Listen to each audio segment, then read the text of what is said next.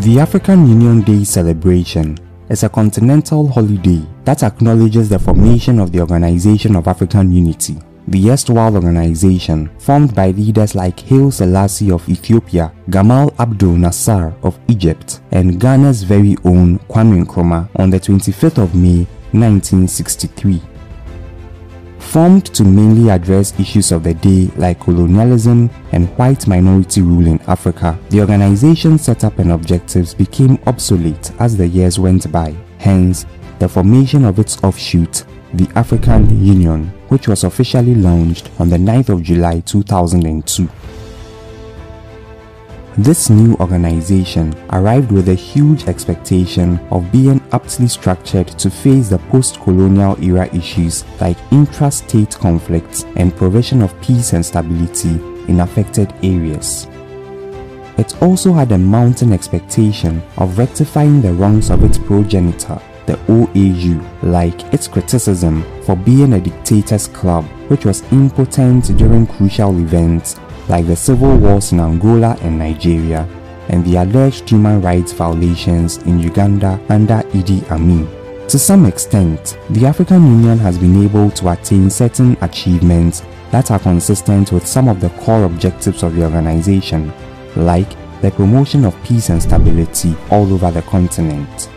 This objective was achieved through the deployment of forces from member states to Darfur, Sudan, and to Somalia for peacekeeping purposes. This, at the very least, broke a barrier that has been characterized as being a significant failure of the OAU. The African Union has also over the years proved its commitment to promoting democratic principles and institutions by successfully ensuring that the Faure Gnassingbé inspired coup d'etat in 2005 was put on hiatus till Yadema Gnassingbé's son was given some legitimacy through his election as president by the people of Togo. Conversely, the African Union has also fallen short in delivering its mandate as an organization on quite a number of instances.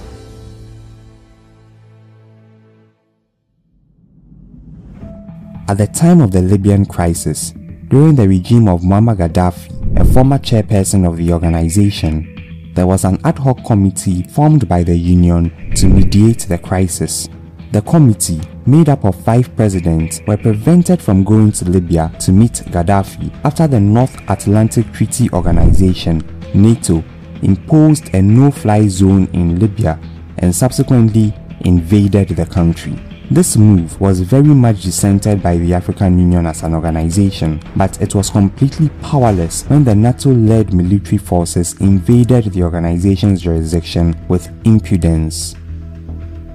Also, during the period of the AU's protest to the NATO-led military invasion, certain individual member states like Botswana, Zambia, and Gabon took a dissenting view and supported the invasion by these foreign powers. This again questioned the solidarity of member states in the Union and to some extent the integrity of the organization since it asserts that it comprises of all 54 countries on the face of the continent. Perhaps the most glaring objective that has eluded the African Union is the political unification of the continent, an idea first espoused in African circles by Ghana's first president this idea divided the continent into progressives and incrementalists, the genesis of the Casablanca and Monrovia groups respectively. After deliberations and shifts in global politics, the Monrovia group triumphed and crafted Africa's future to suit their preference and style, while the progressive leaders like Kwame Nkrumah and his ilk faced political extinction. The issue resurfaced over 40 years after the idea was first proposed, and a General Assembly meeting was held in Accra for deliberations in 2007, the year of Ghana's Golden Jubilee celebration. The deliberations were stemmed from a 2006 study on the prospects of a union government, and it proposed various policies which portended the successful end to the African Union project. Leaders like Abdoulaye Wade of Senegal and Muammar Gaddafi of Libya cheerled the renaissance of the Casablanca Group's ideology by proposing the formation of a union army among other progressive policies. Robert Mugabe of Zimbabwe and South Africa's Thabo Mbeki, however, espoused the Monrovian group's ideas of incrementalism.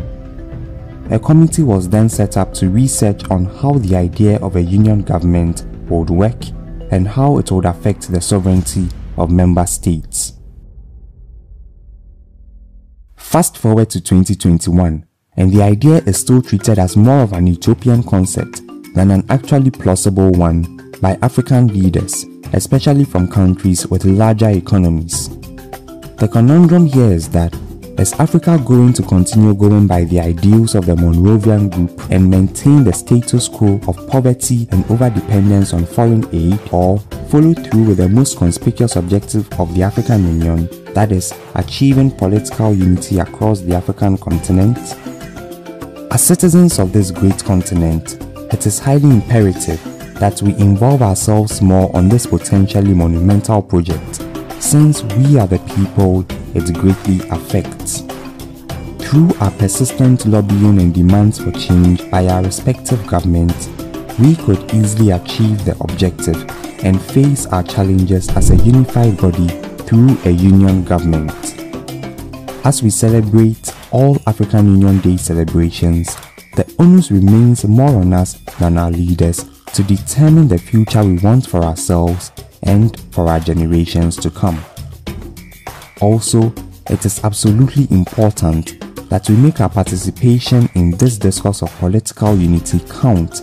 by amicably cooperating with each other and policy experts to craft a political system that will be salutary and more importantly reflect the African personality and culture. A renaissance of this pan-African objective by we the citizens would portend the end of the monopolized power of the political elite over the continent and usher in a true definition of a government of the people, by the people, and for the people. If you enjoyed today's episode of The African Democrat, be sure to subscribe to this channel, like this video, and comment leave your thoughts and ideas on whether you believe Africa should be a union government or Africa should remain a separated continent. Thank you so much and see you again in our next video.